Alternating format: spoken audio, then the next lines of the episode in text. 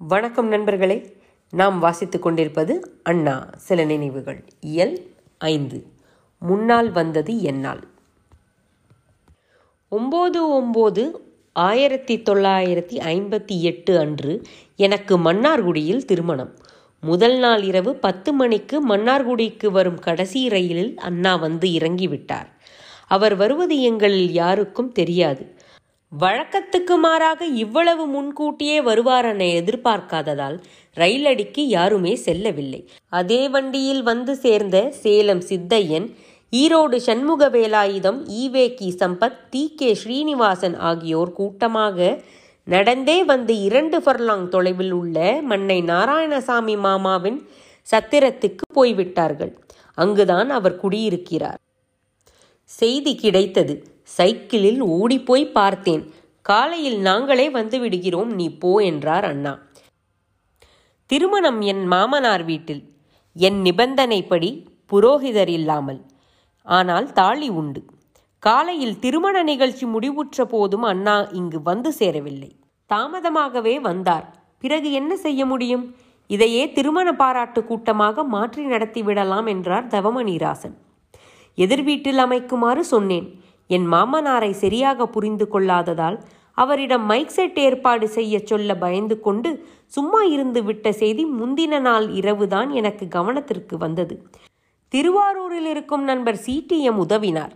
Mic set ஓரிடம் amplifier வேறிடம் ஒளிபெருக்கி குழாய் இன்னோரிடம் என்று சேகரித்து கொண்டு எப்படியோ நேரத்துக்கு வந்து சேர்ந்தார் சிடி மூர்த்தி.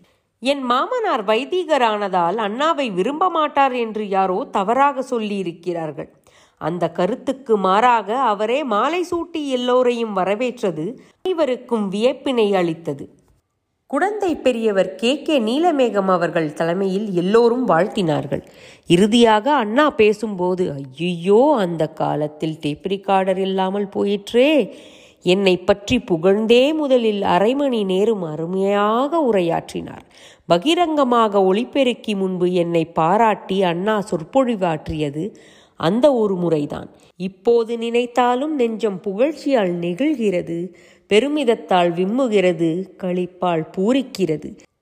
ஏற்கனவே நான் சுயமரியாதைக்காரன் என்று தெரிந்தும் என் நல்ல பண்புகளை கேள்விப்பட்டு தமது பெண்ணை கொடுக்க முன்வந்த என் மாமனார் அண்ணா அவர்களின் நற்சான்று மொழிகளை கேட்டு மேலும் உருகி போனார் மகிழ்ச்சியில் திளைத்தார். தலையில் குடுமி காதில் கடுக்கன் நெற்றியில் திருநீரு மேலே சட்டையணியாத உடல் சவரம் செய்து கொள்வது கூட நாள் பார்த்துதான். கோவிலில் ட்ரஸ்டி வேறு. தொழில் வட்டிக்கடை ரங்கூனில் சில காலம் வாழ்ந்தவர். சங்கராசாரியாரின் அன்பர் தம்புசாமி பிள்ளை தன் பெண்ணை கருணானந்தத்திற்கு தருவது சுந்தரமூர்த்தி பிள்ளையோடு செய்து கொள்ளும் சம்பந்தம் அல்ல சங்கராச்சாரியாரும் பெரியாரும் சம்பந்தம் செய்து கொள்வது போலத்தான் என்று மன்னார்குடியில் பேச்சு. இப்படிப்பட்ட கோலத்தில் உள்ளவர் என்னை வரவேற்ற ஒரே நிமிடத்தில் அவரது உயர்குணங்களை புரிந்து கொண்டேன். அவரோடு நேற்றே நான் பேசியிருந்தால் இந்த திருமணமே வேறு விதமாக நடந்திருக்கும் என்று அண்ணா என் மாமனாருக்கும் குளிர்ச்சி உண்டாக்கினார். அவ்வளவுதான். கல்யாண பந்தியில் அண்ணா அமர்ந்து சாப்பிட்டு முடிக்கும் வரை என் மாமனார் தாமே அண்ணாவுக்கருகே நின்று விசிறிக் கொண்டிருந்தது கண்கொள்ளா காட்சி. அதன் பிறகு மன்னார்குடிக்கு அண்ணா எப்பொழுது வந்தாலும் தூரத்தில் நின்று அண்ணாவின் பேச்சை கேட்டு ரசிப்பது என் மாமனாருக்கு வாடிக்கையாகிவிட்டது.